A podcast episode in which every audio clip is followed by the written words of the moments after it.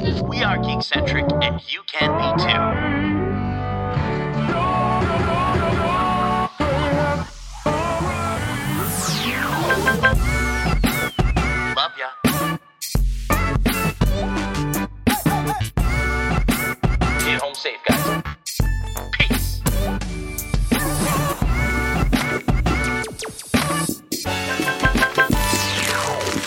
What's up, geeks, and welcome to the Geekcentric Podcast. My name is Nate, and this is our first episode ever. This is a weekly show covering the world of film, television, gaming, toys, and collectibles, and all things geekcentric. Joining me on the show, we have J Law, Yo yo. and to his right, we've got Big Kev Dog himself, Kevin. What an intro. Uh, what's up, geeks and geekettes? Let's do this. How's it going today, guys? It's time for the GCPC. okay, is that what we're calling? Wow. GCPC. That's a sick name. I don't know. It kind of sounds like something that you don't want to have. and on that note, I'm super stoked to dig into our first episode. But before we do, I thought it would be a good idea um, if Justin, you, you kind of mentioned you might want to kind of talk a little bit about why it is that we're making this podcast and you know what what our decision behind moving from our YouTube channel content into more audio long form content. yeah. So for people that are finding us for the first time, we start our geeky adventure in the YouTube world. Uh, the three of us knew that we wanted to create content and try our hand at making something that was entirely unique. And I think uh, I've been fortunately blessed to have you guys believe in what we're doing uh, from a creative standpoint. And I think, you know, it kind of winds its way all the way back to, you know, Kevin and I just kind of starting as, you know, high school friends and just wanting to make something, just wanting to do something. And It only took 20 years. it only took 20 years. Mhm. You know, it's that idea, right? Like when you're a creator or you want to create, it's like there's a lot of talk, right? Mhm. And I've I was learning very early on. I spent a lot of time talking about About doing wanted- something. Yeah, about Yeah. wanting to make something, about wanting to do something. And I spent a lot of that time talking with Kevin and yourself Mhm. about different things that I'd love to do. And I Mhm. think what was really great is we honed in on a passion of ours Mhm. and we said, why don't we turn that into something that we can make? And that's collecting. And we are huge collectors who enjoy that that sport of getting those unique finds and, and things that mean something to us, remind us of of that our past and, and those things that we appreciate. And I think that's what kind of spearheaded this whole process, right? Yeah, Kevin, how many subscribers do we have now? Uh, we have 10,055 at last count. 10,055, So which we- is You know, and when you consider Unreal. that in the middle of July, we were sitting around six or 700 going, you know what would be a good goal for the end of our second year? A thousand. Let's find a way to get to a thousand. Yeah.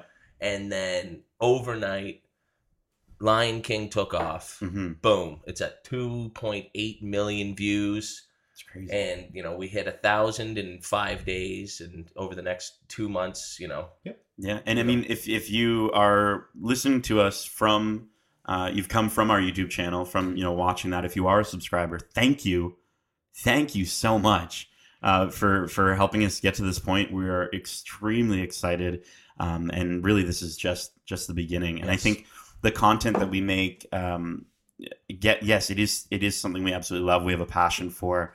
But we we've got all this other stuff that we want to talk about, and I think that's really why we're doing I- this. I think going back to the root of your question is why are we doing this? It's because, you know, we've discovered that the channel was meant to kind of be all purpose. Mhm. But once we've dis- once we discovered our niche of what we do really well, it's kind of hard to deviate and get the new audience when we were focusing so hard on that collectible side. Right. So now the podcast, and, and we all love podcasts. We Mhm. all love listening to the podcasts of our interests, and we know the value that they add to our day to day. So we just want we want to start adding some value to other people's day to day by talking about the things that we love and the things that we really wanted to do, like movie reviews, Mhm. talking about television shows, up and coming things, Mhm. uh, you know, news and popular culture. Like, you know, that was the kind of the goal Mhm. with where we wanted to go with the channel. And I still think it's possible, but I think it's it's we're on a we're on a certain direction with the channel. Mhm. The podcast is now going to be this whole new avenue of being able to just open up about these things that we really love. So I'm super excited about that. I don't want to make the channel sound like it's just for collectors or it's just for Yeah, a specific audience because I think what we try to do differently than you know other similar channels is bring more than just the collecting to it. We want to show where the passion comes from behind that collecting. And so our videos aren't just about the collectibles themselves, but about the pop culture that inspired them and why we like that. Mhm. And so the channel is definitely not just for somebody who collects pops or collects statues or collects that sort of thing. I Mhm. think any fan of The Office can watch our latest fun boxing video and you know pick up on some subtle jokes we put in, Right. notice the tribute to it, get a nice nostalgic flashback to the show. And it's really designed both to showcase a collection as well as our passion for it. Mhm. And I think one of the strongest elements of our videos is Justin's amazing technical prowess and his ability to assemble a video and shoot and cut a video with like pristine quality. I mean, this guy's top notch. I'm not even just saying that because he paid me to for the show. um, but He's literally do handing you something- bills right now. No. to, to do something with that quality in Yeah. the format of a, a movie review, Mhm. it, it just wasn't worth the time and effort that you know that went into it, and Mhm. didn't give us the freedom to talk as candidly as we're going to be able to here. And so I think that's where we're shifting Yeah. to this Yeah. podcast format is to give ourselves a chance to just blab on and on and on, where there's a more concise nature to the YouTube channel. Absolutely, and I mm-hmm. think that that's a good call out. Like, it's not about the the channel. The hope is that the channel would inspire, would capture those fans of the various things that we we kind of speak to. You know, Kevin brought up The Office, but like, you know, even if we go back to Lion King, you know, two and a half million. Those people that appreciated that, that comes from that appreciation of like the music and, and the aesthetic and Mhm. those toys symbolize something to them. So to draw in that audience, for them to watch it and then engage with us further by hitting that subscribe button. Yeah. That's huge. Yeah. So, guys, speaking of that, if you are listening to the podcast but not subscribed to the channel, get over there. Let's hit 100K next. You can That's- check us out. Let's do it. Let's Yeah, do absolutely. it. Yeah, check us out on YouTube. Our you can search Geekcentric. That's Geekcentric, Not geo- geocentric. Yeah. not Every time. No, you did not mean geocentric. Um, but if you want the direct link, it's youtube.com slash geekcentric.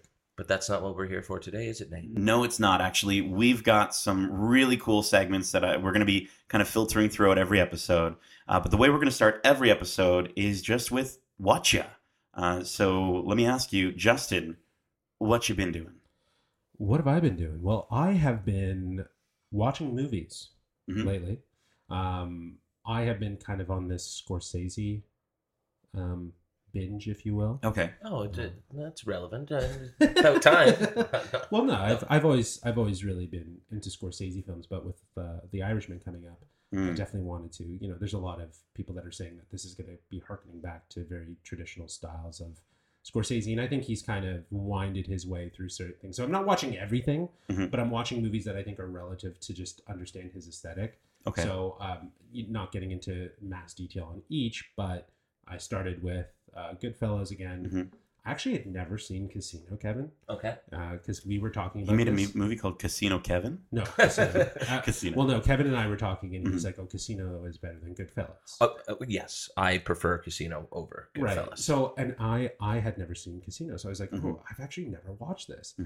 And I watched it, and I will just give you this one thing: I don't see a very much of a difference between Goodfellas and and and uh, Casino, other than some better acting, in my opinion, from Oh. De Niro and Mhm. and you know Sharon. Stone. the similar cast, definitely. and, and also the similar narrative and like this it being read to you and so on and or the story being told to you um, now i've moved into departed and i think i'm Okay. actually going to go back uh, weird little thing dance i'm doing but i've Mhm. watched departed because i feel like that fits Yeah. but i actually have not seen this is really bad i've not seen gangs of new york Oh, Okay. okay. I So, don't know how Gangs much that one will will hearken to Irishman based on the Mhm. trailers and everything, Yeah. but it's a it's a, a must see flick if you're if you're doing a Scorsese run. I will say sure. this though, from watching all these movies, he, he definitely is. He has his own unique style. He has his own unique way of storytelling. Mhm. Um, I'm interested to see how he brings some of those traditional elements that he's already used Into this new Netflix. exactly movie. into this ne- new Netflix uh, film. And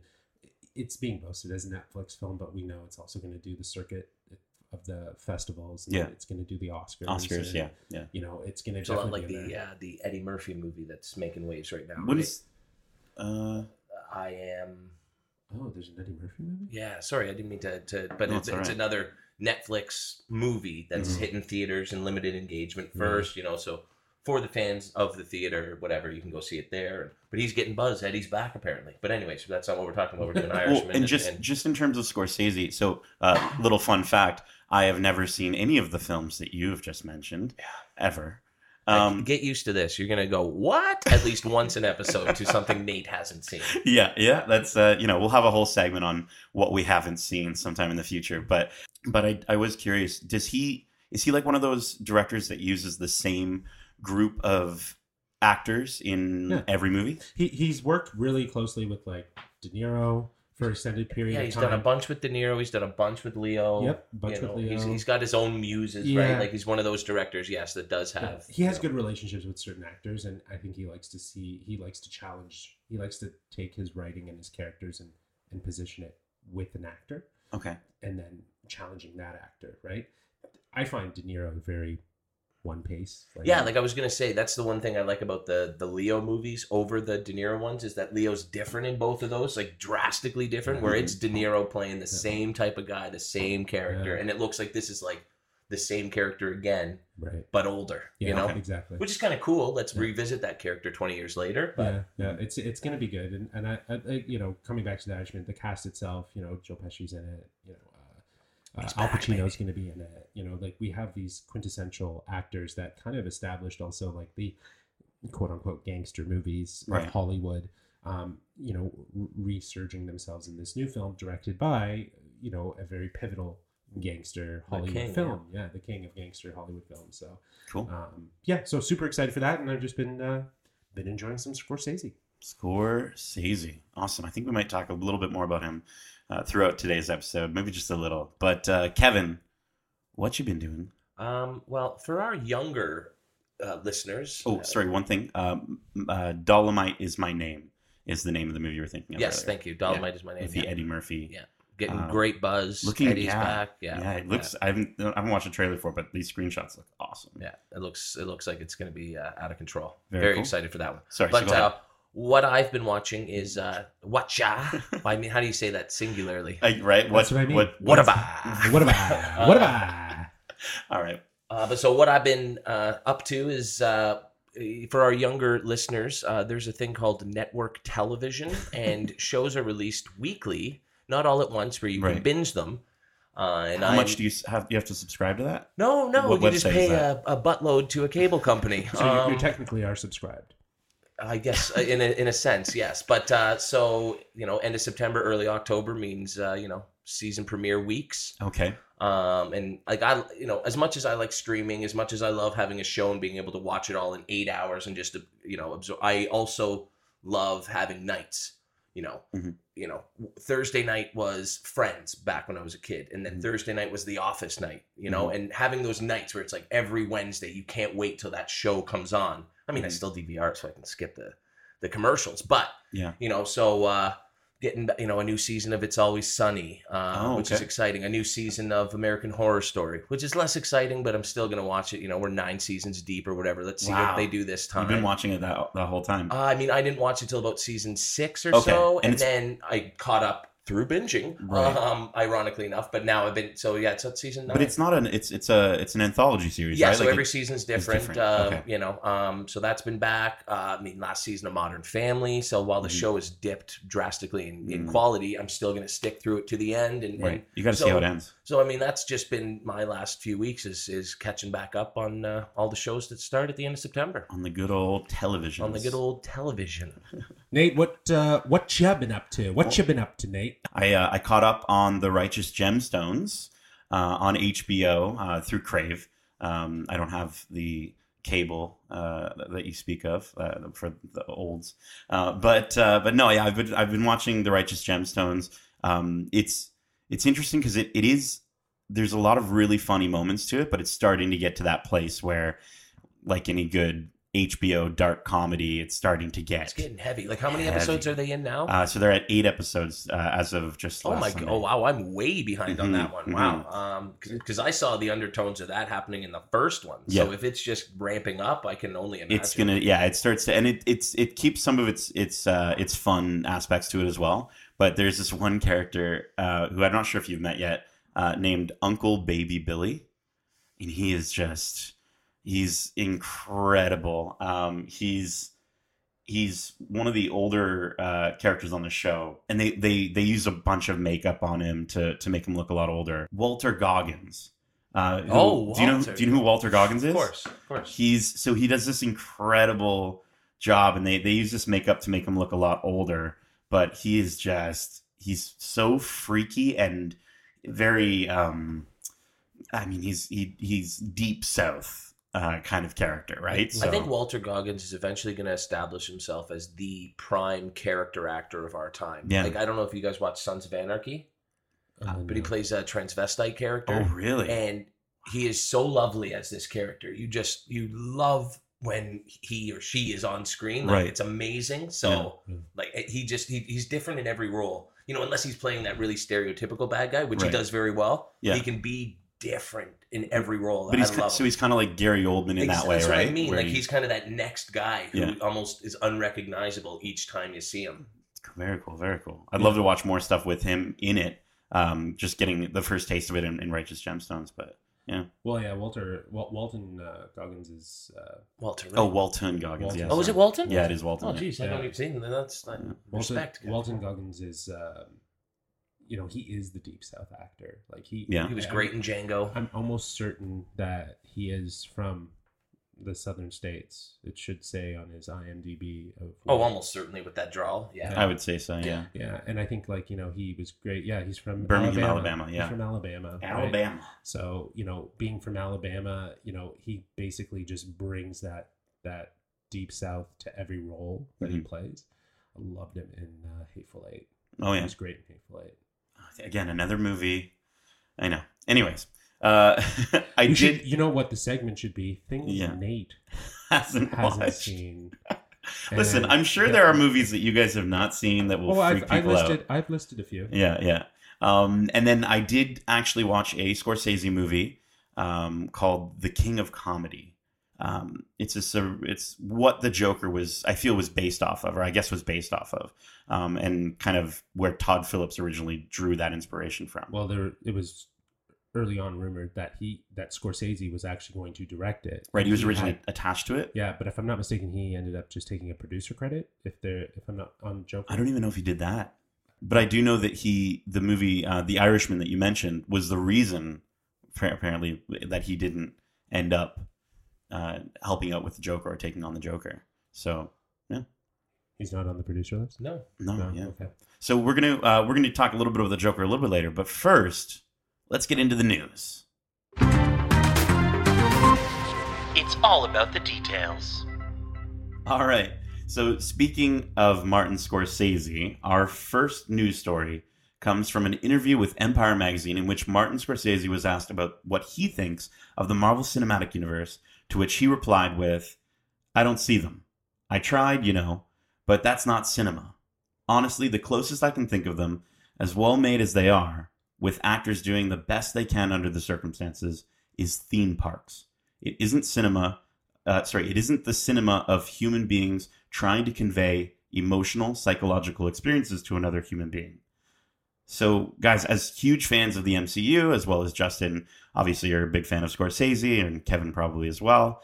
Uh, what do you, do you agree with the, what he kind of thinks about our beloved MCU? He's not wrong. Yeah, I don't think he's wrong.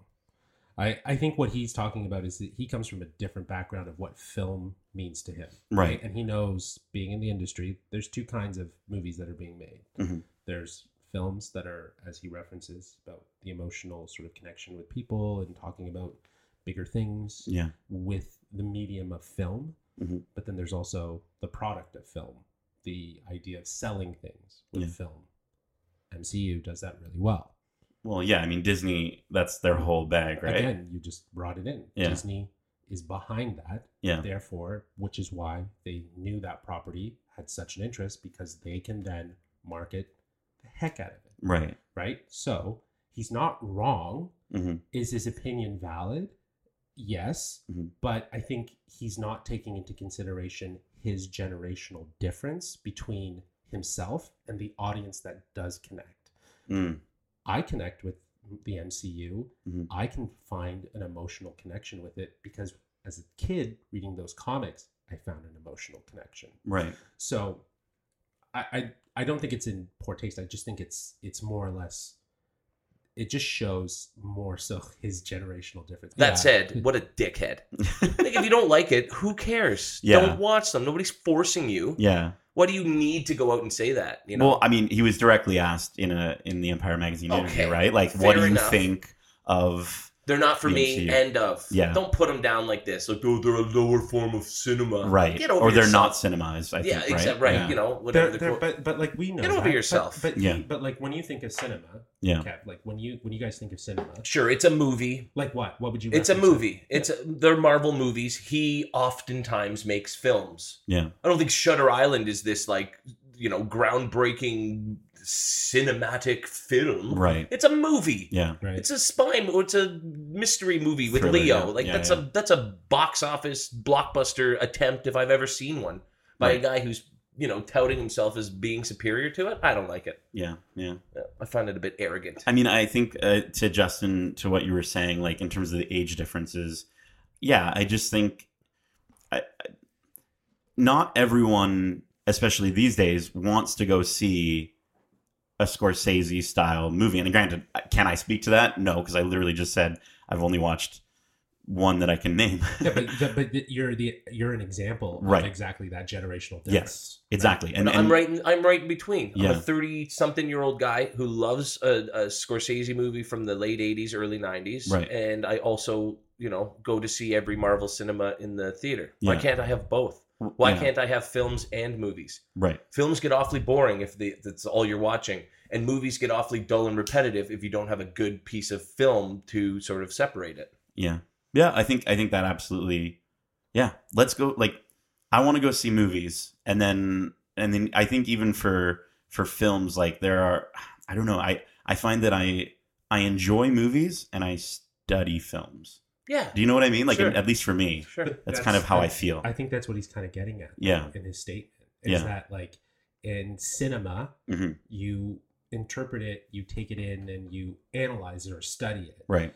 With a movie like a Marvel movie, you Yeah. go and you enjoy it, Yeah. and that's it. Years right? from now, uh, people that are studying marketing and film might observe the Marvel Cinematic Universe, but observing great cinematic film might not be the MCU.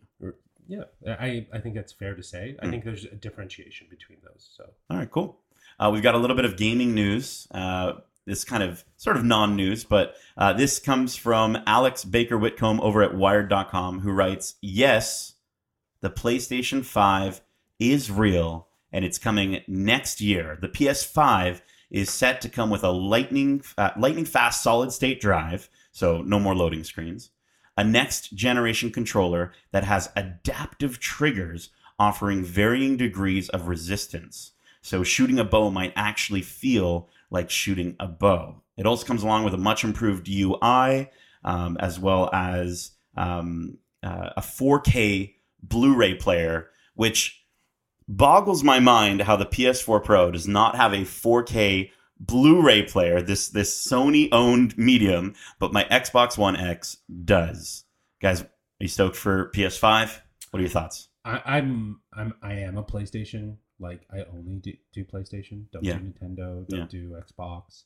Um, so I'm I'm excited to see. But I think the problem I've always had with Sony is that they don't like they they do so much to try to enhance the hardware within their window of these products. Like Mhm. you have the PS4, then you have the PS4 Slim, then you have this VR. They they Mhm. do all this hardware stuff, but things like UI, like there's so much power in these machines. Like Mhm. the UI should have been improved like eons ago. Yeah, right. I think Like, everyone little things that. like that, right? Yeah. Like, and it's like, well, we got to wait for a new system for it. Like that's just a cop out, Yeah. right? Like we like we know based on like what we use, like in terms of like our phones and, Mhm. and that technology, software is always getting updated on a regular. Gaming platforms need to kind of think that way too, Yeah. right? Like there's people that interact with our hardware every day. Yeah. So we need to find ways to improve and how they get to their games. Exactly. Yeah. And like the, the loading screen thing, like you're still gonna have loading screens, man. Those games are gonna be huge. Is that, are we talking about like pre-game or mid-game? Uh, I think they're more referring to the concept of mid game. So maybe loading the So I mean, loading I'm, the I'm, I'm playing overworld. God of War right now. Yeah. There's no loading there. No, it's yeah. like boom, a continuous story. it- so they've already done it. It's mind blowing. I will just say about this. I, I know it's my fault and I'm late Mhm. to the party, but I just bought a PS4 last year for Spider Man. I not want to buy another system already. well, you have until holiday of 2020. Yeah, I'll be Uh, picking that that to up in about 2022 at this Yeah. rate. Um, Uh, there was although I will say improved UI because man, it takes me like five minutes to find Amazon Prime on that stupid thing. Mhm. Like it is poorly, poorly designed in terms of Yeah, the navigating. customization and navigation is just horrible, and like that's why I never use it for those platforms of like watching Netflix or watching Amazon. Yeah. because there's just other hardware that I have that just does it so, so much, much better. easier. Man, my It's- cable does it on a Exactly. channel. Exactly, It's built into your TV. Yeah, Well, I mean, I mean, um, Laura Miele, the chief studio officer for EA, uh, was quoted as saying, "We're stepping into the generation of immediacy. In mobile games, we expect a game to download in moments and to just be a few taps from jumping right in." but if Or or 24 hours of downloading in the case of Right. these Right. games. So, But- so is that something that we can fix just with hardware? No, but Yeah. see, this is my thing. If that's the if that's the sell of a PS5, oh, it's gonna load faster, and Yeah. you're gonna be able to do that. Yeah. That is such a cop out, Yeah. right? I want better graphics. I want a Yeah. better gaming experience. You know what I mean? I want it to draw from the traditions of what established PlayStation Mhm. and enhance it and keep it moving forward. Mhm. I don't want, oh, well, we've added a solid state drive, which you should have done probably, you know, in your, you know, in your iterations of re-releasing the PS4. Right. You should have already done that. Yeah. You just went and created a PS4 Pro. Right. Doesn't that have a solid state? I, I actually don't know. So if Yeah. it doesn't, then huge cop out for them. Right. They're literally like, and this is it. This is what happens. Yeah. Brands like this, they they take these little things, yeah. they put it in, they know it's going to make a difference, and then Mhm. they know that they can just make a cash cow off of it. So you're still going to pay like Yeah. X amount of dollars. It's like, you know, you already have the technology. I mean, I'm, I'm personally hoping. I, I don't think you're going to get that wish of better graphics in the next generation. I do think we are going to start to see better AI. I think that's really the future of games. Is is when we when we when we're a character in these worlds that don't have loading screens and the experiences we're having in there. Plus, this new controller sounds also really cool with like haptic feedback of like like the triggers being harder to pull based on what you're doing. You don't Okay, think so, wait. Kevin? Uh, I mean, sure, but there's already like 10 bloody buttons on the thing. Now I need to know how to press them properly. I'm getting way too old for this shit. Super Nintendo had three buttons and a friggin' dialogue, s- Right. like a directional stick, man. and I, I, I- I think that that's a, a valid point. Like the the idea that you know it's it- it's going to be something like you know right now you hit that top trigger or that bottom trigger. Mhm. Well, now if like you hit Gently it and graze it. it, you Like, hit it and on. flick it, and Like you you know, try, like, try and play a hockey game now, man. Right. I grew up on NHL '93. Yeah. Shoot and pass Yeah. and hit. Yeah. The three buttons. Yeah. You skate around, you bash the crap out of somebody, you shoot the puck, you score. and. Now it's like, ooh, this is how you do a between the leg, over the head, twisty Yeah. twirl deke. And it's like, Yeah. okay, it's cool, but like, it's like, it almost takes me out just trying to learn and memorize all of these ways to play. Mhm. I mean, again, I'm I'm getting old. I guess Sure. I sound like an old Scorsese man. talking I'm over here. Scorsese. Yeah, what are you the doing? PlayStation. you are not classic gaming. Yeah, yeah. All right, and then we've got one last news story here. Uh, Marvel's Infinity Saga box set will set you back a pretty penny, according to story. Uh, sorry, according to a story by Ethan Anderton from Slash Film. Best Buy posted a product page for the Infinity Saga, including the official product image and price included in the box. You guys want to know what's in the box? What's in the box? so what's in the box is going to be all 23 movies, each one in 4K UHD and Blu-ray, individually packaged in new sleeves. A bonus disc uh, exclusive to the set that includes never before seen deleted scenes and ex- uh, extended takes and more. An exclusive lithograph with art by Matt Ferguson and a lovely letter by Kevin Feige. Uh, this will be a limited edition, numbered limited edition set, and it will cost. Just tell me the price. I want to know. It will cost a whopping five hundred and fifty dollars U.S. US five hundred and fifty dollars for twenty three. But I, now the only thing I'm not sure about the wording here is it twenty three discs that are four K UHD and also the Blu-ray version of each one. Uh, It it sounds by the way you read it, Yeah. yes. But I think that now that 4K Blu-ray is a thing, hmm it's probably just the one. It's just the one disc. yeah, because it it, it you, you- Does it matter? Mm. Does it matter if it's one disc or two? I mean, from a value standpoint, maybe for some people, I don't know.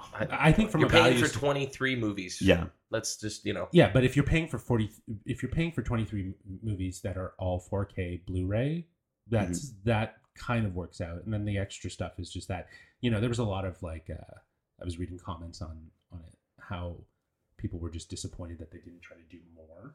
Mhm.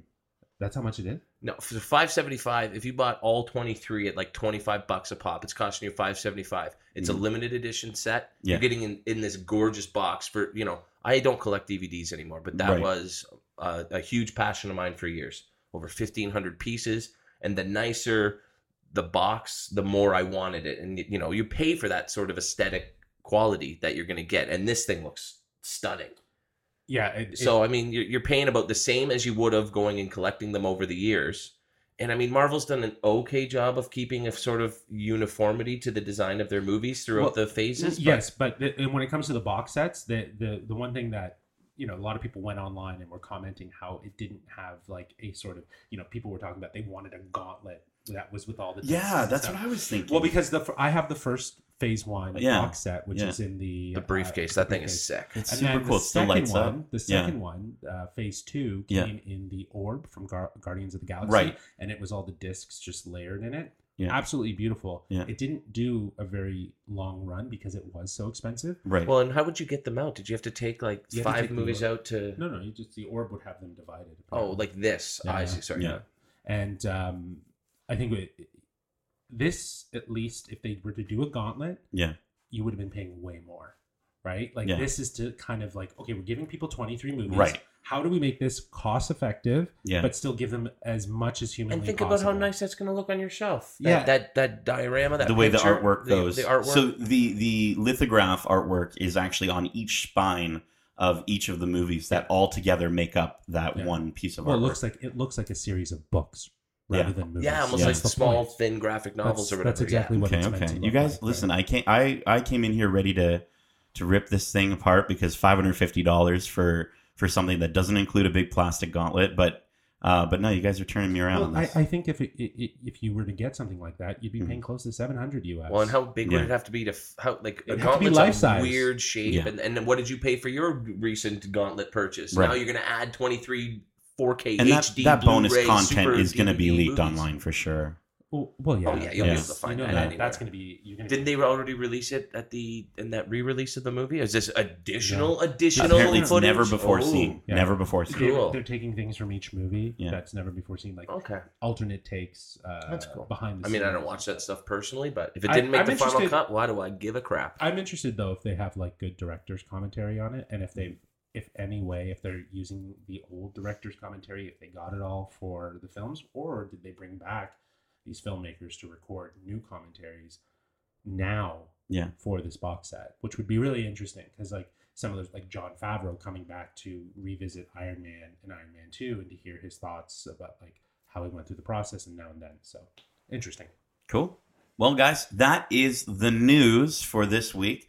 Um, moving on to our next segment, we're going to take a look at some of the latest trailers that have dropped uh, in this segment, Trailer Time. It's trailer time. We're going to go ahead and talk about some of the latest trailers that have been released that have dropped. Um, the first trailer that I want to talk about is Six Underground. Have you guys seen this trailer? Yeah, I saw it. It's the- directed Michael by Bay. Michael Bay. Michael Yeah. Bay, baby. So Michael Michael, Bay, Ryan Reynolds. yeah, Um, Dave Franco's in this movie, Yep. Uh, as well as Melanie Laurent and Ben Hardy. Yeah. It, the, the story looks really interesting based on the trailer. Like, Mhm. just you know, again, trailers don't really give you that much other than just They don't. This one gave so much away. Well, uh, okay, sorry. I that I, I totally agree with that statement. Mhm. Trailers do tend to oversell things and really like just tell you the story. Sure. Um, at least with this one, we just kind of see the actions and and what kind of the basis is. Yeah, I think Okay. Michael Bay's directing style is all over this trailer Oh, with all the explosions and, And the Slow low motion angle, a lot of glass, glass I love- everywhere. I- they there's a shot that you that they refer to in his aesthetic, which is called like the the the hero shot, the like low angle, Right. Almost like uh, God shot they call it sometimes. Yeah. where it's, It's like in low everything he angle does. and like you know, and the the camera's under the actor and it kind of pans around and makes them look really heroic and right. You know very It's bad boy with the guns pointed out exactly and stuff. Yeah, yeah, yeah. so it, you know there's there's like i think like three or four different shots in there where that's been used and like the slow motion cars and the fast shots of the cars and stuff like that it's just looks really interesting um i'm in, i'm i'm intrigued to see it on netflix Is it a Netflix? it is a netflix producer it's gonna Really? be it's gonna be in theaters as well So but that's going to be the new thing, eh? Do you want to see it in theaters or on Netflix? Well, see, like it goes without it goes without saying, like you know, Netflix has been Netflix has been causing a bit of a ruckus in the studio industry. So, you know, uh, I think this is this is kind of their time to shine, right? Yeah. So if if they get Irishman all the way to the Oscars and it's nominated, well, they already did that with the Spanish film. that is true. And they did they win Best Picture for that? Roma did Roma win Best Roma- Picture? I think, it won. It did. won. It won. It won uh, foreign film, but not, Best Picture. Yes, exactly. Yeah, because right. there was no way that was happening. It's going to happen eventually, but Well, it wasn't happening the this could first be time. this could be the year. I, I don't know. oh, do you think it'll be the Six Underground that'll win the Best Picture? No, I, it, I, it could definitely be. I think it'll be interesting to see if Irishman actually can. Yeah, but like, to but it. pull it it's cool to see Michael Bay. But like, I'm telling you, that scene on the boat when the magnet goes off, man, that was going to be the coolest part of that movie. You were going to go, how are they going to escape this grenade? And then boom, that was going to go off, and it was going to be wicked. And they gave it away in the seen it. trailer. Yeah. I hate trailers. I'm start. I I hate trailers. like it's a new Michael Bay action flick with Yeah. Ryan Reynolds. Send me a postcard with that information on it, and I'll either see it or not. I don't need to see two Yeah. minutes of a movie and you Yeah. give away all the best action spots. I would really love it if movies started selling themselves like that, where With they just postcards? send you a postcard. Yeah, hey Kevin, you should go check out this movie. Yeah, Kevin's gonna love the the segment Why every time we Facebook do can then. recommend stuff for me based on what I like. YouTube does it. Why can't movies? Right, You seem to like this type of movie. Maybe check out this. right. I mean, without Netflix even- already does it. Yeah, But I don't true. need these two minute trailers to I give think away that's everything. it. I think maybe teaser trailers are more your jam. yeah, man. Uh, now, this next trailer is not a teaser trailer. The first teaser trailer for this movie um, premiered right before it, uh, chapter three. Um, Chapter chapter, two. two. sorry, correct. Um, this is for Birds of Prey and the Fantabulous Emancipation of One Harley Quinn. What a name of a movie. Stupid. Too long? Oh, it's so long. Yeah, yeah, yeah. It, it, I mean, people are just going to call it Birds of Prey, right? Second worst Or name of the, the year. Harley Quinn movie. Well, I think the intent is that they want to do more Birds of Prey. and Yeah. maybe change up the cast and so on, kind of like a Suicide Squad, Right. With a primary. And this is that same cast. Suicide Squad. So what's Squad the next one going to be? Birds of Prey, the extraordinary, uh, Right. ex- Re- ex- The, you know, the extraordinary return of the one Joker, you know. a perusal through somehow. the paradise of Palisades. Right. Like, come on, just we know- Birds of Prey is a do we- perfectly fine name for that Yeah. movie. Sure, but do we know what Birds of Prey is? Uh, it's so it's a uh, basically it's after splitting with the Joker, Harley Quinn joins Well, no, superheroes. I, I know what we know what the movie's about. Oh, but okay. Do we know what it is, like in the comic world? I don't care. no, I just wanted to. I, I just, but by that I mean, it, I you shouldn't have to know what it, a comic No. is based on to sell me Right, to but- go see it. But it's the same thing of like Suicide Squad, right? Right. What we're looking at It's a team what- coming so together. it's a Yeah, team sure. coming together, Sure. all female team. Yeah. Right. So this is their this is Warner trying to capitalize on their first all female superhero ensemble cast after Right. crushing, you know, the first female led superhero movie with Wonder Woman. Mm, Right. So they they knew that they wanted to do that, and that's what Suicide Squad Su- Suicide Squad. What this that's what Suicide Squad Right. was meant to do was to kind of set up this idea of like team dynamic. yeah, Harley Quinn coming like having her own movie and focusing on her and this new dynamic of of I guess friends, if you will, that she garnishes. Um, Mhm. It's it's going to be very interesting. Uh, I, I'm, I'm I'm intrigued. I'm intrigued. I, I think she was the best part of Suicide Squad. right. Um, her So it makes, portrayal. it makes sense she's getting her own movie. Absolutely. And, you know, now going into like James Gunn now doing Suicide Squad, it's going to be really interesting. She's in it, Yeah. right? So she is going to be the continuity that kind of pulls that together. I was excited to see uh, Ewan McGregor in this movie. Yeah, I, I, Yeah. I- Black Mask, yeah. finally. I'm stoked to see what he does with that. But I, I think that the big thing is is Um, I just I don't know if this trailer.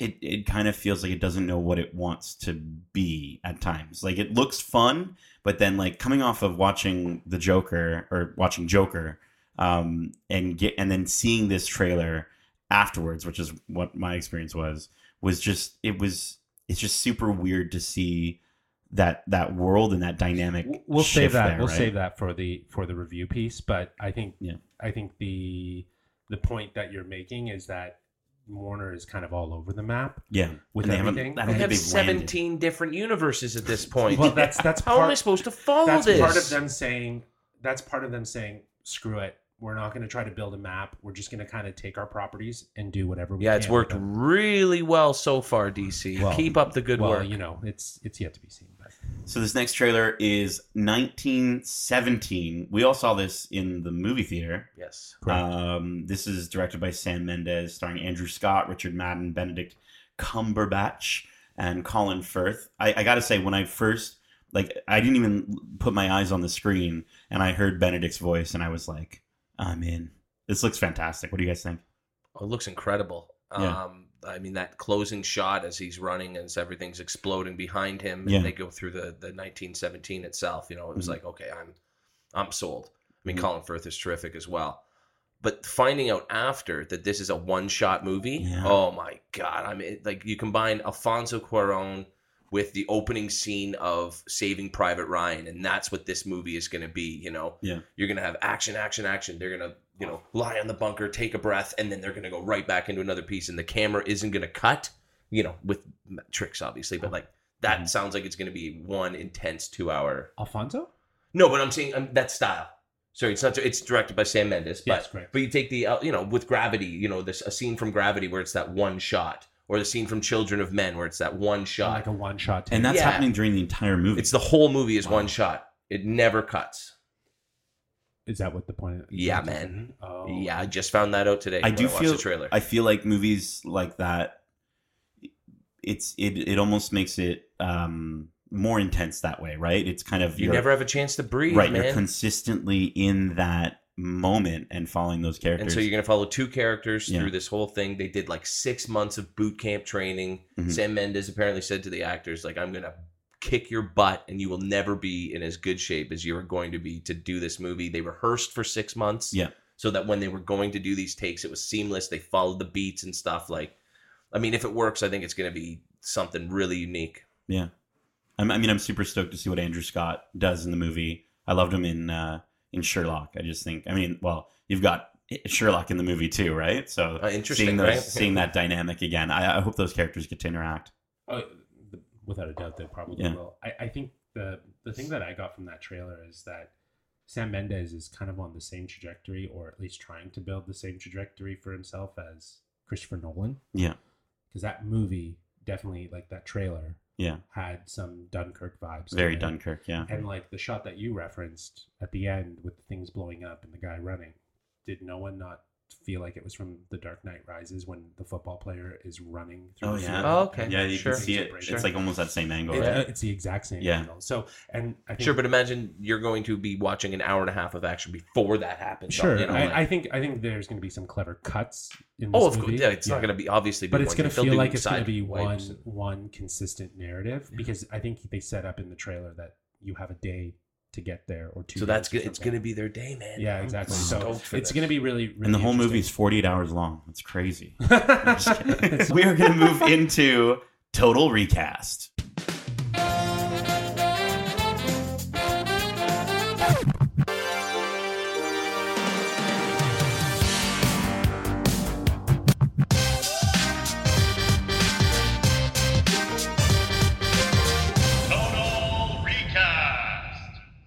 So this is total recast, and this is going to be a, a segment that we're going to have on the show every few weeks. Um, this is where we take a famous movie or TV show and recast it with like an updated director, cast, and even sometimes setting or plot. Uh, for our first ever total recast, Disney's Hercules, and bringing in a live action cast because we know what's going to happen eventually with all these It better. Disney live action movies, right? Uh, so I would love for Um, I don't know. I feel like Kevin, maybe you need to go last because I. I would like to see Kevin go first. Well, you want to copy my answers? No, I mean, because uh, you were you were the one who suggested it. So I've been thinking No. about this one for months. months, So- and I've changed my answer about So- 10 times. All right. So, Kevin. Uh, Hercules is my favorite Disney movie. I have finally decided. It took me 34 years. It is my favorite. Wow. And I don't care what anybody come at me. Yeah. Yeah. Tweet me. Yeah. It's fine. At I would him agree. on- I would agree with on that. It's Twitter. one of my I love it. I absolutely love it. So the music. um, doing this was so fun. And I would, you know, unlike say a Mulan, where it looks like they're going to really change the tone and style, and there aren't going to be musical numbers. With Hercules, you absolutely have to keep it the same. I'm not saying a shot for shot remake a la Lion King, Right. but I want that same vibe, that same vibrant, colorful look with the curly hair and and just that sort of aesthetic. And I want those songs. Mhm. Don't get Lin Manuel annoying to come in and rewrite songs. No, I want the songs as they were in that original movie. I'm sorry. Don't- Did you did you call him Lin Manuel annoying? Oh, I don't know. Yeah, Lin Manuel. I'm not not a big fan of uh, his That's his that's style. hilarious. That was funny. I liked how you just incorporated another word into his name and made it seem like it was just fluid. That's just yeah. Well, So that's, Kevin. that's, that's what he that's what he's called around my neck. All right, let's get to this total recast. Kevin, who do you have? Okay, but so starting off with I guess our main titular character Okay. Hercules. hmm I've also cast a young Hercules, and Okay. I've chosen this character not because he necessarily would be an excellent young representation of my more grown-up uh, early 20s whatever it would be you know late teens early 20s sort of bulky hulk but because the dynamic between this tall gangly kid Right. and a more ripped hercules would Okay. just work really well so give me finn wolfhard walking around bumbling around knocking over vases pissing people off Okay, you know okay. unable to control his strength i think he'd be really fun in that That's Yeah. a good one. um and then he grows up to be liam hemsworth i think he's got the look i think he needs I that thought you were going to say Bill Hader. yeah see you know again Yeah. the, the dynamic between the two might not work so Right. you can recast the kid but i want somebody with that gangly tall sort of sure. Frame that finn is just growing into exponentially Right. um but yeah so liam hemsworth i think he'd bring a, a sort of charm if he could be half as charming as his as his bro i think Right. he could really sell this and he needs a he needs a good you know leading role sort of get him out there you know let's see what he can do Can he sing? uh do they ever sing in the movie you can su- sort of super i mean can will smith sing not Yeah, really Right. Right. not- not, you know and he did it so Yeah.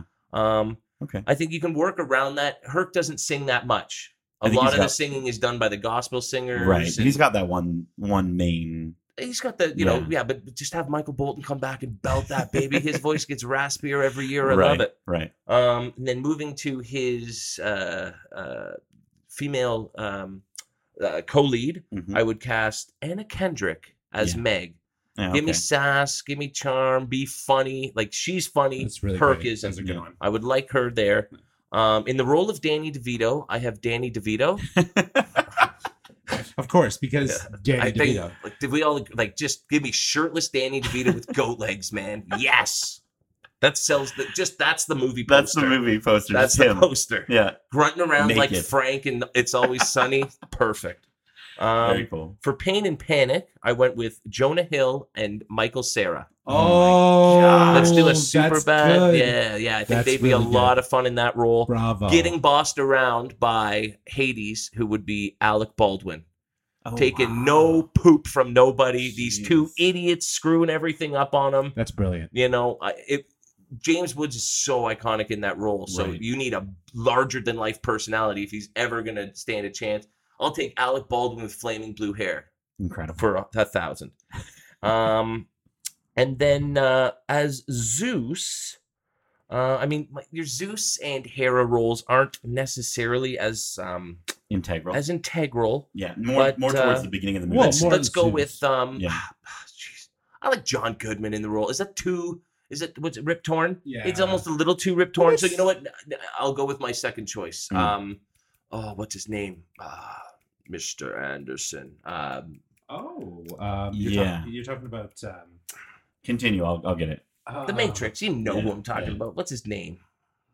See V for Vendetta. You know. No, we know the movies. We just gotta think of his name. Actually, no. I'm going with John Goodman. I'm going with John Goodman. I think you got to have fun with the role. You got to bring that sort of, you know, fun, outgoing, loud, bo- you know, vo- voice. I'd love that. It'd be a cool tribute. Yeah. You know, so you wouldn't want Hugo Weaving in that role. no, I. I'm scratching Hugo Weaving Okay. again. He's out. John Goodman's back in, and then his much younger, um, more you know, fun wife, uh, played by Julie Bowen of uh, Modern Family fame. oh wow. I like the, the, the age dynamic might be tough there, but I'm gonna Yeah. I, I'd buy it. I believe it with enough, you know. Um, and then uh, we said we were gonna do uh, what Hermes as well. yeah, why not? Uh, Joe Lo Truglio, uh, most commonly uh, known from Brooklyn Nine Nine. Yes. You're talking about um, Oh, Boyle. Boyle, Boyle from That Brooklyn is Nine-Nine. is brilliant. I think he'd be a lot of fun too. Um, yeah. So That's fantastic. He would totally fit that role, and he'd sort of play, you know, like really. hello, how are you? You know that keener. You know, Yeah, you can yeah, see him yeah. really being the keener. So Wow. you you've established that it would it would feel the same. It's good. I want a, a, a, a very much Beauty and the Beast, Yeah. um, Lion King, Musical. Jungle Book, that kind of Mhm. rehash. You can change things up, but I Right. want. And did you sort get, did you get a director? I don't do the director No, game. That's all. I'm good. all about you guys cast me my director, and you know I'll do sure, the rest. Sure. Okay, Nate, do you want to go or do you want me to go? Um, I'll go because I I want to see what you have after. If that's okay. Oh God, because you think you, you you looked at my notes. I didn't did you? not look at your notes. All right, let's see What what, are you talking have. about? If you if you've chosen anyone that I'm thinking, I'm going to come over there and just. So um, I'm gonna I'm gonna save Hercules till the last. Very cool. I'll start with Meg. Is gonna be played by Allison Williams. You guys know who Allison Williams is from Get Out.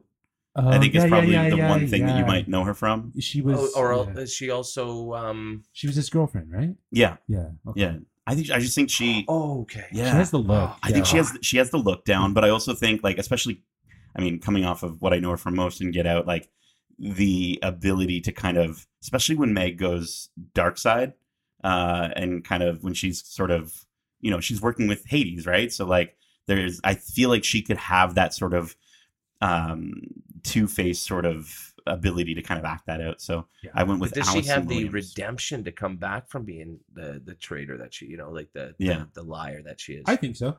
I Or- certainly hope. I would so. love would to see so. her change my perspective of her because I Yeah. just see her as her from Get Out. So that Yeah. you know that would be cool to to see her in something make different. me fall in love with her along with Herc at the same time. That'd be cool. Yeah. And then for for Phil, uh, I was thinking Paul Giamatti. Oh, Cool. Right? You could do some CGI. Oh, it doesn't have to be a little person. No, of course Right, not. I mean, right, Danny, could- DeVito, Danny DeVito is not a little person. Just to get that on the record. Right. He's a short man, but- Oh, he's oh really? Sorry, Danny DeVito. I apologize if you're listening. Well, we just lost one son. there he goes. He's on. I saw. Yeah, he just he just unsubscribed. it's a live show.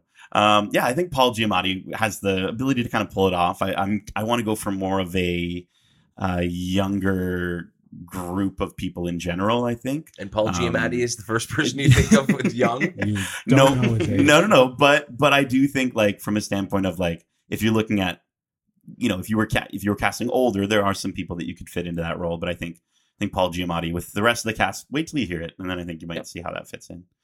Um, continue on. I'm gonna. I think so. This is gonna kind of. I hope I don't lose you on this one. Zeus is gonna be played by Hugh Jackman. Right on. Yeah. Oh, So a kind of an olden, like you know, elderly, like old him up. You know, get the makeup on him. He's Now we want him in Wolverine shape, right? Sitting there on the Yeah. on the chair, fully ripped. twirly nipples. Absolutely. They'll have to use some really impressive CGI for the twirly nipples. um, and then for for Hera, I was thinking Julianne Moore, Okay. getting her in there. Yeah. You know, Yeah. she kind of is a you know she can. I think she can kind of play that sort of I mean motherly support character. I'd right? see her And- playing it very similar to like Rene Russo in Thor. You know that Yes. sort of mother figure. Sure, Mm-hmm. I love it. Cool. Um, for Pain and Panic, I've got Key and Peele. Cool. obviously. Yeah. Wow. Good choice. I mean, right? They're doing Good everything else. You got to do that dynamic duo. I think. Yeah. I like. I like. right. So, I, and I think your your choice for for the two is perfect. But I, I think Key and Peele bringing that comedy element back into it. Their voice acting, obviously, with uh, Ducky and Bunny in Toy Story was phenomenal. I, I I say, you know what? Just just do that again. that's that's all we need, and you know, Disney will pay you again. Um, for Hades, Gary Oldman. cool. I was Oh, thinking cool. again, kind of sort of you know bringing in sort of uh, again with the with with Meg and then who you find out who in a moment with Hercules being younger um, throughout the entire film, not just a young version and then an old version. Um, I'm thinking Gary Oldman kind of would have that. As I said, he's a great character actor. I think he could really pull off that that evilness. Um, uh, you know, I just think he's he's he's played really good bad guys in his time, and I I think that'd be pretty neat. Um, and then for before I get to Hercules, for Hermes, again, jumping off of Toy Story four, bringing in Tony Hale as Hermes. Oh, Buster. Um, yeah, the guy that played Buster. yeah Buster from Plays Fo- Arrested Forky. Development Oh, plays okay. Forky. Cool. Yeah. Right? Perfect. Yeah. I think that would work. That's good. right? like he can one. be that annoying character, the sort of shriveled down character. When Zeus gets mad, he can kind of, you know, sink away and that sort of thing. Um, and then for Hercules, again, going with the younger cast, Taron Egerton or Edgerton, sweet. depending on how it's Sweet. pronounced. Oh, very I like good. that. I like right? that. Bringing it up from the Kingsman there. Yeah. Obviously, a lot of inspiration from what we watched in can sing trailers. too. He And can sing. He can can sing, sing. Well done. Okay. As we That's a good know. Okay, yeah, that's that's my favorite of From all his of work your, in your Rocket Man. casting there. Is that's perfect. Oh, very good. Right. Now, Yeah. um, tone. What's Mm. the tone of your? So Yeah, the tone is going to be more. I want to go with definitely including the music, but I want to go with more strange, um, more kind of weird. And this is probably too easy, but I'm I obviously bringing in Taika uh, Waititi for this kind of really odd. oh man, you're combining some serious power here for me. I Right? want to see this movie. right? now, man. yeah. Like again, I, I think I- having some of those roles, like like having Gary Oldman, Taron Egerton, and then uh, Paul Giamatti, and Hugh, like some of these really big actors, um, and then and then having you know Julianne Moore and like Allison Williams. I think they're just they're unconventional enough of a cast to be then bringing in an unconventional director. And I See, but I don't see. But I, th- I almost think your your your your your casting is too straight laced and almost serious and dramatic to Okay. pull off a weird ass Taika Waititi Hercules movie. yeah, that would be my only concern Sure. there. Yeah. I would agree with that. I think like the casting that you've chosen is, It's Mhm. excellent, but I It's think it's got to be more serious, less you know. right. less That would- funny. Yeah, Yeah, but could Taika could Taika pull that off? I, I don't know. fun. I don't, Taika- I don't want him think to. So. I Yeah. don't think I don't so. want Ta- him it's, to. it's ingrained in what he does. Like Right. you- when you- people go to see a Taika movie, they they know there's humor. good. Like you, Yeah. you know, it, even if it's dark humor or Yeah. you know, uh, just straight up, you know, funny. Right. Like it's it's gonna. It, there's tone. There's always a humor aspect. Well, there's it. still time. Maybe it'll get it'll get a new director, but uh, I do know that all of the songs, of course, will be done by Destiny's Child. They're going to come back together, Oh, that would be a good cast Yeah, for, for the- this, what I had. That's right? what- And they are 100% doing all those songs.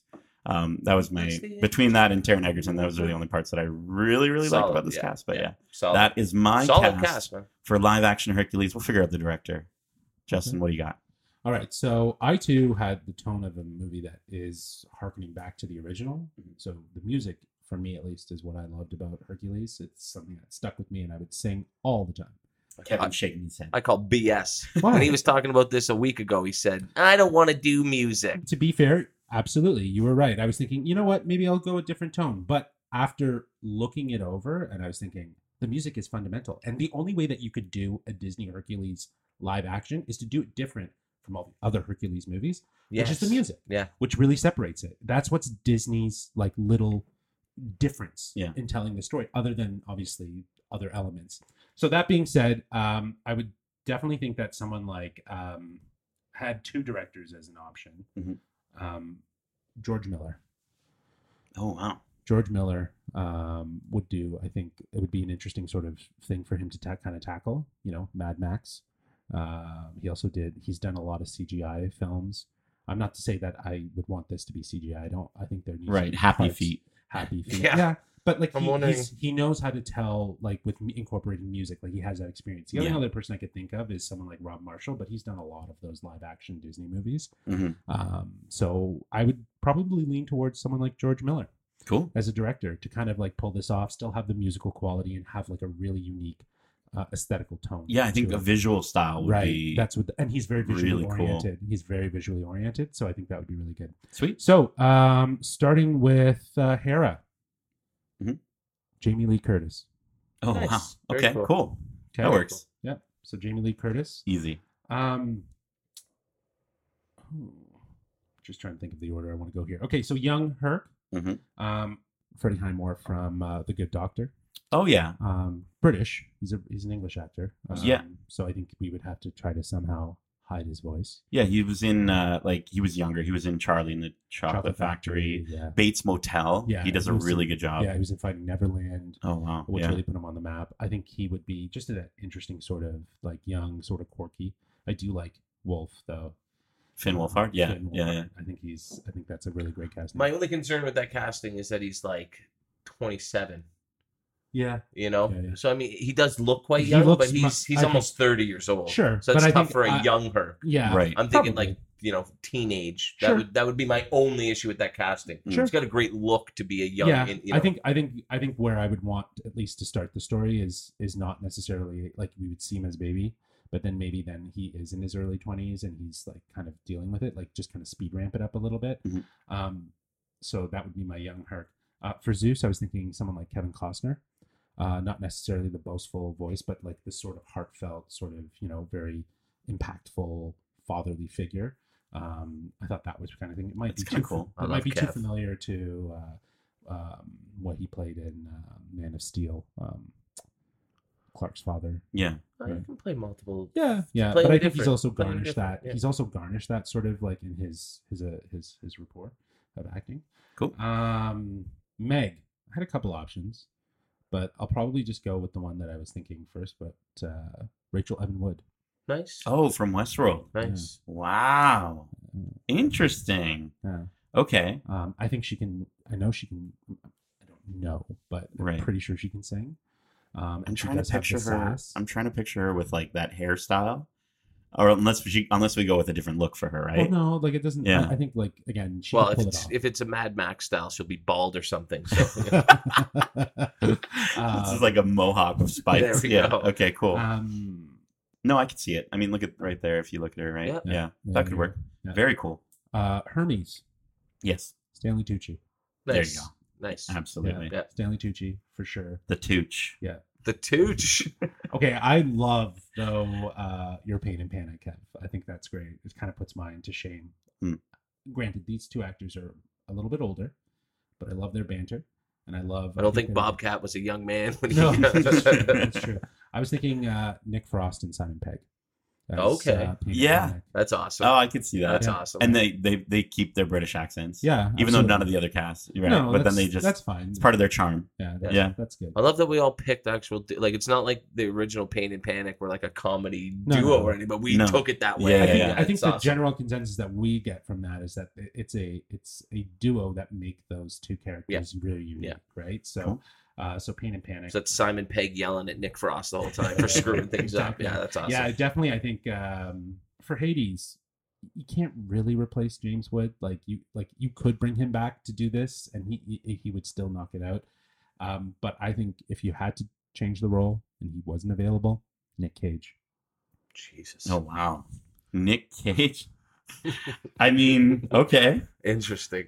Uh, he just makes me laugh every time I hear his name, unfortunately. But yeah, uh, Well, come on. Imagine he actually stepped into this and it was like a game changer, and he brought his own. oh, sort if he's if he's making puns about flaming thumbs and stuff, like yeah, Yeah. that's let's get Nick Cage batty. I'm down. Cool. and then I think all I have left is Herc. The man himself. Yeah. So this is actually pretty boring, but I'm gonna go with it. Um, You didn't. What? You didn't do Pratster. No. Oh, thank goodness. Because Is it- everyone, I think everyone, Everyone on the internet Chris wants Pratt, him, right? wants him to be it. Yeah. I, I chose Zac Efron. Okay. Yeah, that was a that was a that was a low key option. It was. for It me. was. It between him and Taryn for me. Things, Now- yeah. looks, Can I give you my body. alternate? Oh, Can I give you my alternate? I just want to hear what you think of my alternate because it's entirely different. Mhm. Uh, John Cena. right on. It's got the physique, No, man. but- Well, that's what like I if you want to sell that whole whole, yeah, the whole thing is th- let's get some Efron. You know, he Yeah. can be funny. He can actually act. Yeah. I mean, Cena's Cena's. I think can Cena's a better actor than Rock. uh, yeah, You know, I'll have that discussion with you on another Bet, day. sure, better, but good. I, I'm, the Rock is a, a billionaire or whatever. You know, makes a lot of money, sure, you know. but like he's no good. He's a terrible actor. I just think Charming people as hell. I think people would riot in the streets for that. I think Zac's a safer choice, to be honest with you. Safe, sure. Maybe, Yeah. but He's I a think, former I think, Disney alumni. I, I, Yeah. First or off, I don't think anyone would ever riot in the streets at a Disney. As like people will Really? Did you see the mermaid Yes. I guess so. I guess so. But my thing is, is that I think people will definitely be vocal. Skinny people, There you skinny go. and fat people will be outraged. Too many muscles. uh, yeah, you're probably right though. See, see, the reason why I chose obviously Zac Efron. He can sing. Yeah. He has uh, a very good rapport in terms of understanding the Disney. He's a great sort of- comedic Yeah, actor, he can do the comedy. Yeah. He's definitely proven himself in, in his films. So and he's got the bod too. And he's and he's yeah he's he's definitely got the Especially now, jeez. oh, Oh, I didn't I didn't give you my fill. Yeah, that's that's also a super important one. Oh yeah, you need your fill. Yeah. Okay, so for this per- for this actor, Get your fill. get your fill. You're gonna about to get your fill right now. Jeez. Um, for for Phil, I know it's gonna seem really inappropriate. Let's go. Well, Don't okay, stall. it's Peter. It's Peter Dinklage. Okay. Okay. Now, the oh, reason but you why- went little person. Yeah. No, but- you never go full little person. Well, person. first off, Well, I mean, Danny DeVito in the original role was that. No, I'm just kidding. No, they literally crammed him into. No, I think that'd be fun. Well, I think the thing that's interesting about his acting background is that he does have theater and musical sort of background. Yeah. right? like that's where he kind of started. So uh, that's why I want to would want to bring him on for something like that. Is is more for those those reasons. Um, I think it's just very fitting that, and I think he would he would lean into it. Do you know what I mean? And Yeah, he's have fun with established he's he's established himself as a respectful actor. I don't Cool. think it. You know, I just think that would be an interesting choice. That's cool. That's cool. Yeah. I like it. Sweet. There you go. And the tone of your movie again is more serious. Well, it's not more serious. It No. would be. It would definitely have the the the comedic tones. I just think that it, it it's uh, and and the musical tones. Yeah. Because again, there have been multiple stories in the in the cinematic world, if you will. That, The DCU. no, of the no. There's just been multiple stories in Hollywood of Hercules in different variations. There's a version with The Rock, yeah. right? Uh, so good. yeah. Ask me about that one day. I'll go Yeah. on about that movie for longer than it actually the running time of it. Yeah. So good. I, I just think I just think that if Disney's going to do this, they have to keep the music. Like Yeah. that's the kind of the consensus I came to because it's like there's been a lot of Hercules movies that have been done, I'm glad Right. you smartened up. Good for you. and I do think that the music, like for me, uh, like I said, the music is something that stuck with me. I just hum that song all the time. I'm walking down the aisle to go the distance. There you go. Sounds a. Wow. banger. It's going to be good. Awesome. Very cool. Well, guys, that is our first ever total recast. Uh, guys, I thought that was pretty great. I think we all ended up with casts that are very different. I, would wanna go pick, see I want to pick elements of all three and put Yeah, them together yeah. into a super movie. We, we, we will write it down, ship it over to Disney. They're you know There, there we go. We're doing your job for you, Disney. Awesome. Cool. We're going to go ahead and move on to our next segment. Uh, this is.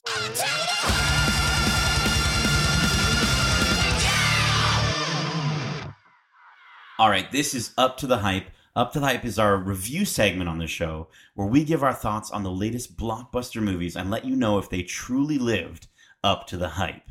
Uh, for our first Up to the Hype review, we are going to be talking Joker. Todd Phillips' Joker came out finally after so much buzz at TIFF, and we watched it, and I can't stop thinking about this movie, you guys. What, like, for better or worse. I agree. right? It's stuck in my brain, and and I, I, it won't leave. And Justin made me promise not to go see it again, so I didn't.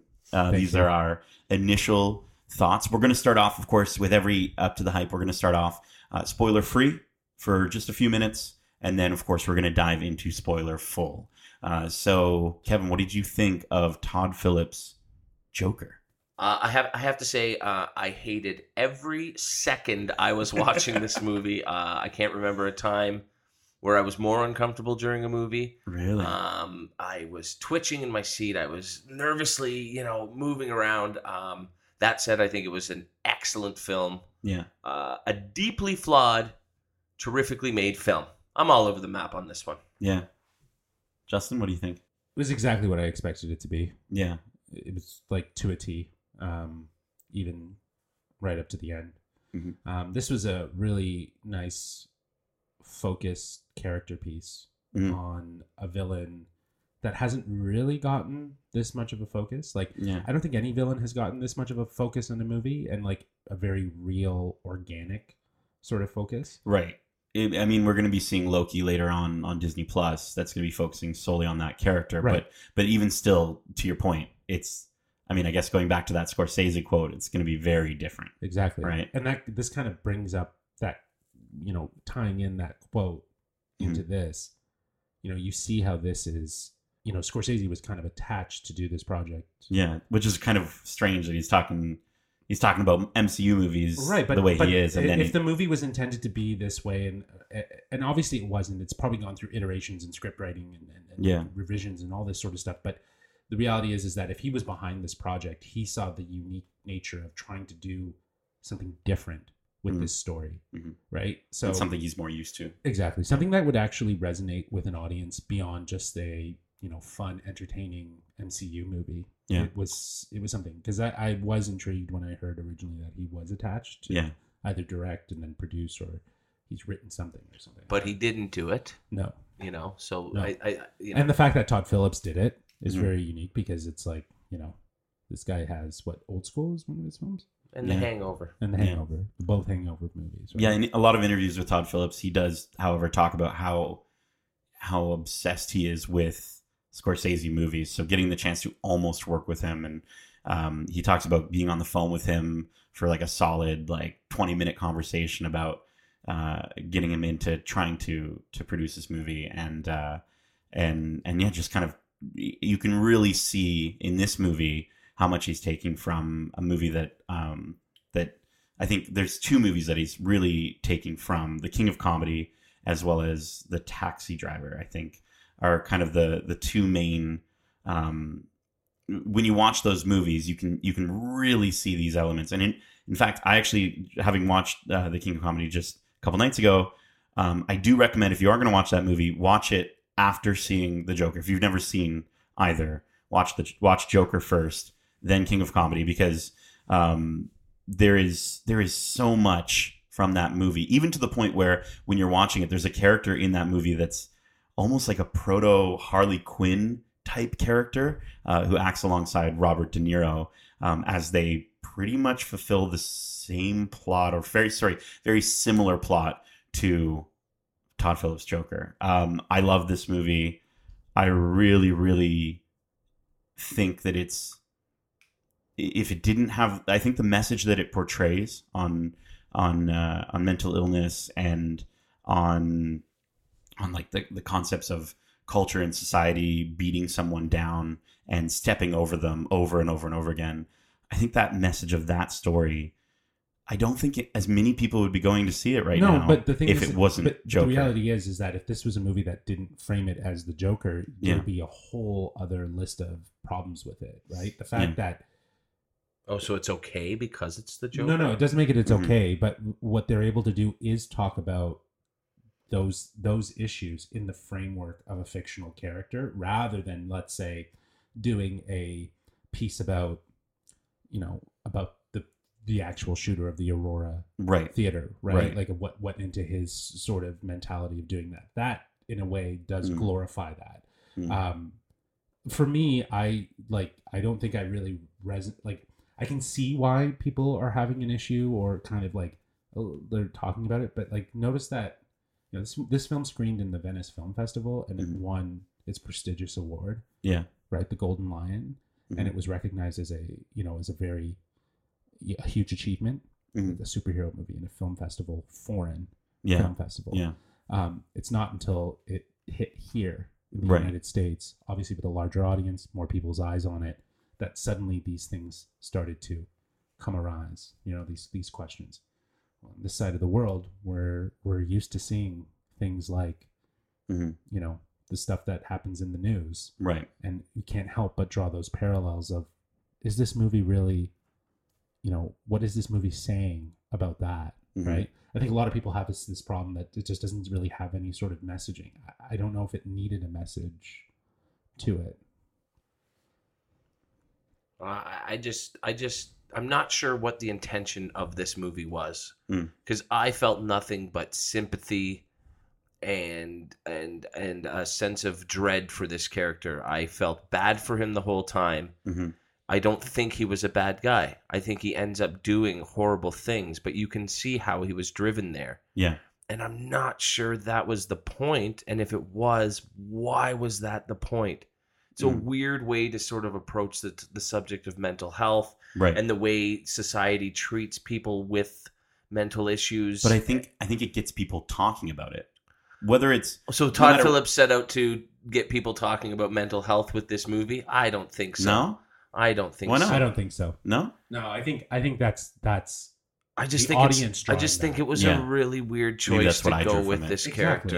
Yeah. that, that's what you're intrigued by it. yeah, right? It's it, it because it makes it feel so real and grit and gritty and, and, and very authentic, yeah, and it's not glorified and polished like the other superhero movies that we've seen. yeah, It, it makes it feel a little bit more real. yeah. And I think I think um, Joaquin Phoenix's performance.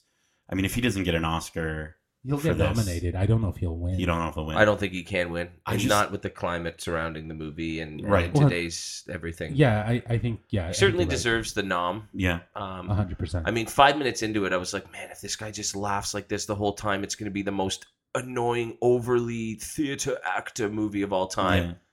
It's an incredible performance. yeah, yeah, That's how I was able to hate the living hell out of this movie and respect the hell out of it as a film. right. And this really, it, Scorsese, here's your comic book film for you, bud. Yeah, You know, if this is what you want out of comic book movies, no, thank you. Personally, it's too heavy. It's way too real. yeah. It's a comic book movie. I don't need it to be But- uber realistic. Well- That's Sure. where I'm separated from the material. I just I think as far as I mean for me I I you know I love talking to you guys about video games and how I do feel as though video games have a really good over film in my mind a really good way to to get you to to, to literally be in the shoes and feel the experiences that you would not have the opportunity to feel in your own skin in your own body. You you can be all these other people or have these other experiences or have experiences and just and and not have them to have fun but have them to learn from them. And i do feel like in this movie there were so many things that i was i was discovering about somebody that would be in that situation that i i just i felt so much more you know to your to your point kevin for this character and and understood this character more than i think i have in any other um, super villain or or just bad guy in a movie. This was like a weird sort of like a window into someone's very Yeah, dark you don't perception. want to be this character. No, you don't want to live this think- life. His life is terrible. But that's you that's don't who the want Joker was, to experience right? that. Like that. That's who oh, the the, the evil Yeah. has to come from somewhere. I just think it's a weird choice to make that evil come from a man who was abused as a child, abandoned by society. Mhm. His medication, his therapy, everything is taken away from him. yeah He's he's has no support, no friends. His mother, you find Yeah. out, is We can- is quite yeah, we can get evil. into spoilers well, now. I figured Yeah, yeah. we were going to naturally Sure, get in there. I mean. I'm not going to go beat by beat here, no but this is a character. his mother lies to him beat- for Yeah, his entire life his his life is is a lie, and he finds this out. Nobody knows how they would react in those situations, and I'm not saying again. I don't condone his his response to all of these horrible things happening to him, right but I don't blame him at the same time. yeah It's a weird choice for what is But supposed to I be think- your villain. But I think Yeah. that's that is the that is kind of the unique sort of nature of of this film. You know he's a bad guy. You know he's a villain. You know what he's going to do in the ethos of the DCU and Yeah. who he's going to end up being. To actually see his story and feel remorse and to feel empathy towards the the history that he's had, it's it puts you as a viewer in a very interesting place because you have always seen him as the bad guy, but now you're So now like, he's not the bad guy. No, let's say he he's were to continue and he faces off against Batman. Is No. Batman the bad guy for picking on and beating the heck Mhm, out of mhm. uh, somebody with a mental disability? Mhm. All of a sudden, like yes, he kill he kills two people in this movie. Yeah. Um, I mean, Three. but is it three? Four, four actually. uh yeah four the, the i two mean subway guys. Oh, the two subway Was it- guys. Yes. The three two subway subway guys. guys So two- so he kills Oh, three. three subway guys So he And kills. guy. So he Yeah. kills three guys who are without provocation, kicking the crap out of him on the subway. So Yeah. it's self defense. okay Then he kills a guy who manipulates him you mm-hmm. know, gave him the gun in the first place that he uses Yeah. to get in trouble, picks on him, you know, he he pretends to be his friend but Yeah. sells him out, and then he kills a man who publicly shamed him on television. Right. Again, none And his, of these and his mother.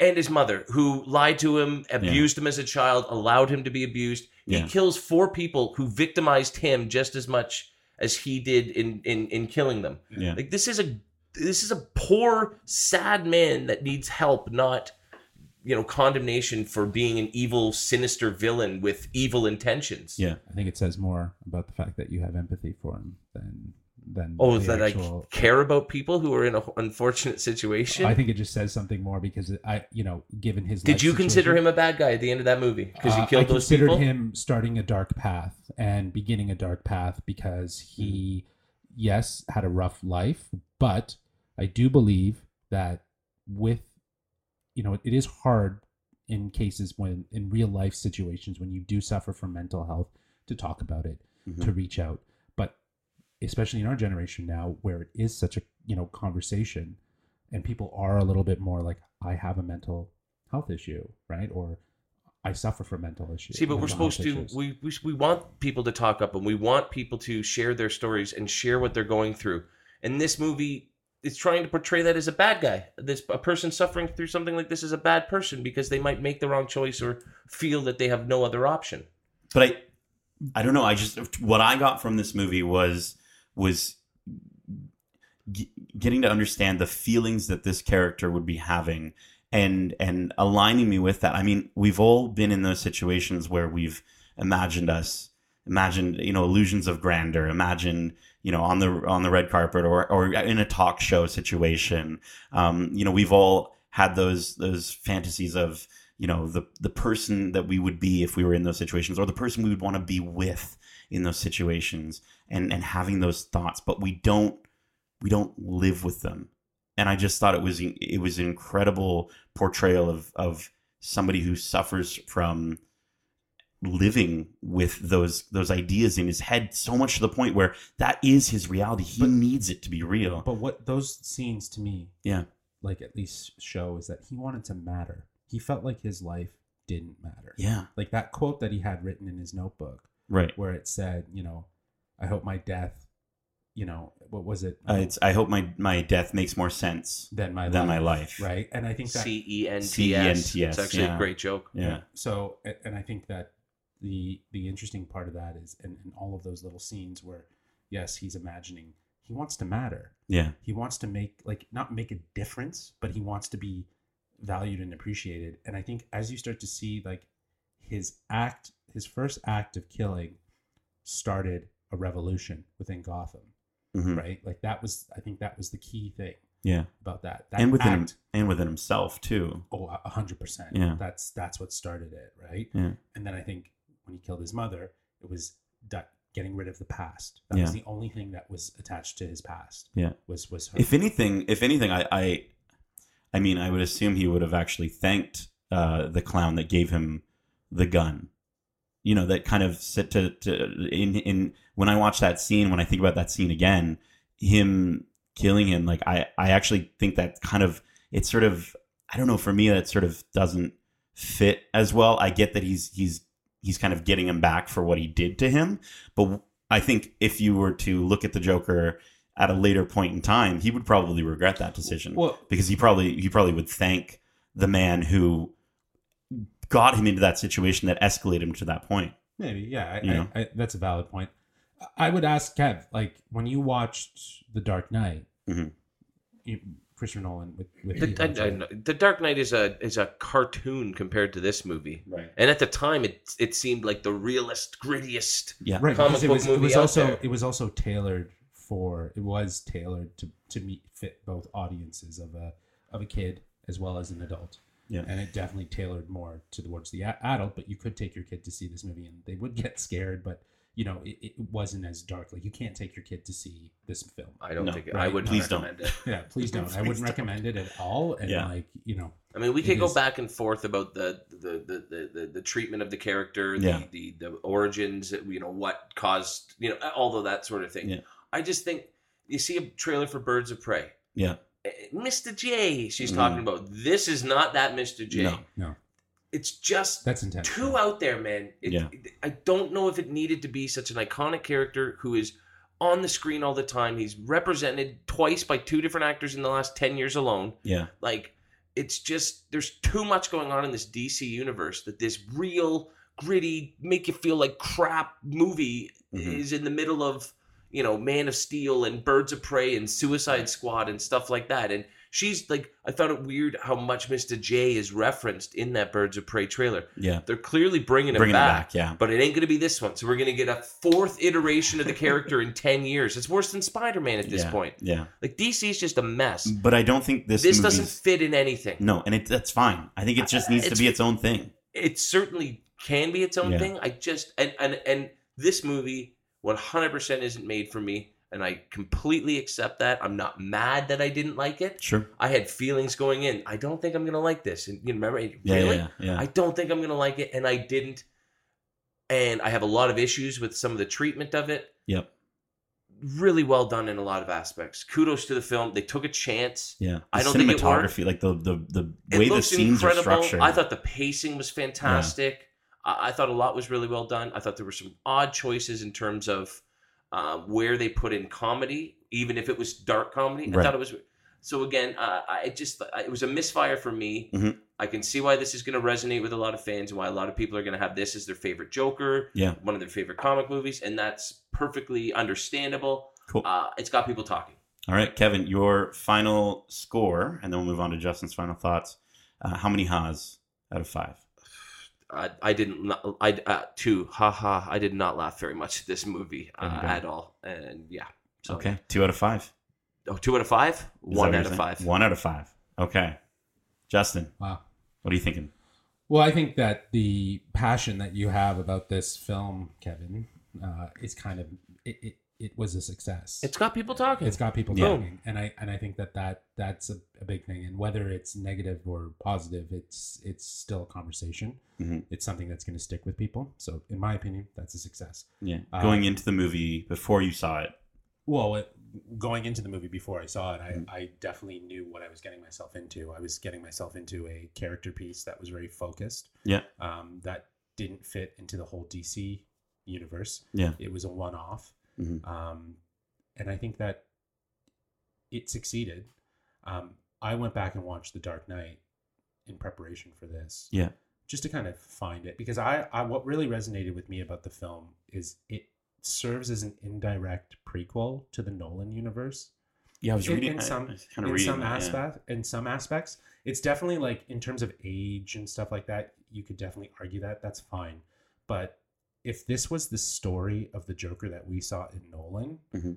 film it's it's kind of very fitting Yeah. there's some real raw uh, parallels that tie the two together um, that being said from a film standpoint of how it was shot it looked beautiful Mhm. performance was impeccable it, it hit all the marks for me at Yeah. least in terms of uh, a great story um, not a great superhero movie but a great story Mhm. um, and i loved how it was a more of an arthur fleck movie than Movie it was a joker That movie was a Joker movie. Yeah. I- I think the, the the realization of that was when he was sitting in the in the uh, when he was sitting there and for for the TV interview. Yeah. and he suddenly started to like have more of a bounce and like he He started became the bringing in- Joker. exactly. Yeah. He started bringing in that flamboyant sort of behavior. Yeah. And then he just went off. Yeah. and that was like typical Joker. Like it was like just how you would have. He's like jumping out of the comics, right? Yeah. And that whole scene is like straight out of the comics. So I loved it. I thought it was I thought it was really great. I'd probably give it I I would give it Mhm. four Haas out of five. Okay. Um and I know that it's a touchy subject and, and it is what it is, but I know that when I went in and I watched it, I I wasn't thinking about that when I left. I wasn't thinking about that because it, I framed it in a character piece about a fictional character. I can see the raw, real moments that people are talking about. But for me, I, I don't think I it didn't resonate that hard with me on that. Okay. All right, and then uh, yeah, I think for myself, um, I just kind of I think it, it was it was very much a movie that I felt I did connect with a lot of the moments um, a lot of the feelings that the main character was having, uh, and and I I haven't felt like that at least from a movie for quite a while. Uh, that I was able to kind of take from that, and and it really did get me thinking about the concepts of of you know how many people have I passed on the street who I've maybe given a glance to, and now I'm just in their lives somehow in their mind, um, and it's just one of those things that it's just you don't normally think about, and I, I just I do like how this movie is is kind of giving us those those thoughts and giving us those um, giving us getting us into those conversations just to just to keep talking about it. Um, and I, I really did enjoy this this portrayal of that character of Arthur Fleck, and then eventually near the very tail end of the film, the Joker. I would say for myself, I would give it a four point five Haas out of five. Right up there. Um, I thought it was again. I as far as if we're looking at like what Martin Scorsese would consider a film, I thought it was was definitely up there. And I don't think this is my favorite comic book film or superhero movie or anything like that. Um, but it's it's definitely it definitely is a fantastically made film, and I think the message that it does portray, at least for for what I got out of it, um, I think needs to be seen. I think I think as many people need to see this as possible. Um, so I definitely think, at least for two of us, it lived.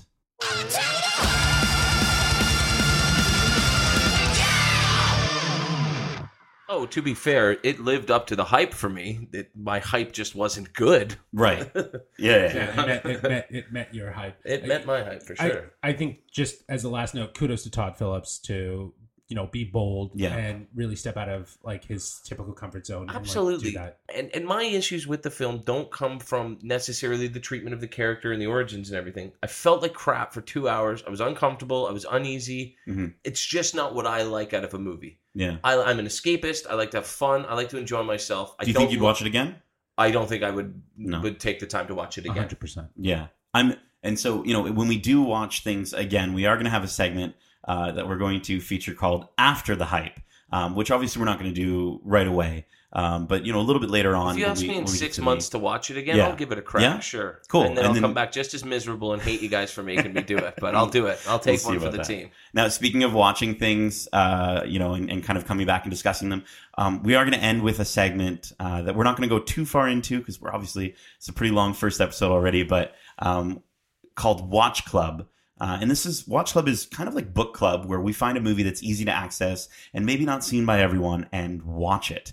Then you can tune into our next episode to hear our discussion on what worked and what didn't, kind of like a book club, but better. For our first Watch Club, I am proposing we check out I Am Mother Ooh. on Netflix. Ooh. This is starring Rose Byrne and Luke Hawker, and it follows a teenage girl who's raised by a robot. Spoiler alert! Spoiler alert! That's not. Is that the a- synopsis? I'm pretty sure that's in the trailer. It's the Yeah. synopsis. Yeah. Oh, I haven't perfect. seen the I'm trailer. the I'm going in synopsis. Oh my fresh. gosh. Yeah, Okay. I I know Um, nothing about this. I've never heard of it. I'll watch it. No worries. It's on Netflix. You have to check it out. Um, and then if you watch it, you can come back at the tail end of our next episode, episode two.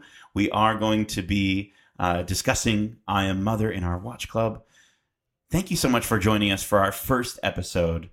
We've got all sorts of really cool segments and ideas for our future episodes lined up. So if you enjoyed this week's episode, make sure you subscribe to us wherever you like to listen to podcasts. We are geek centric and you can be too. So you can also check us out on YouTube. Justin, where can they find us on YouTube again? Yep, they can find us on YouTube at youtube.com slash geekcentric, or you can just search geekcentric, not geocentric, but geekcentric. And if you want to follow us on Twitter, uh, you can add us at Geekcentric.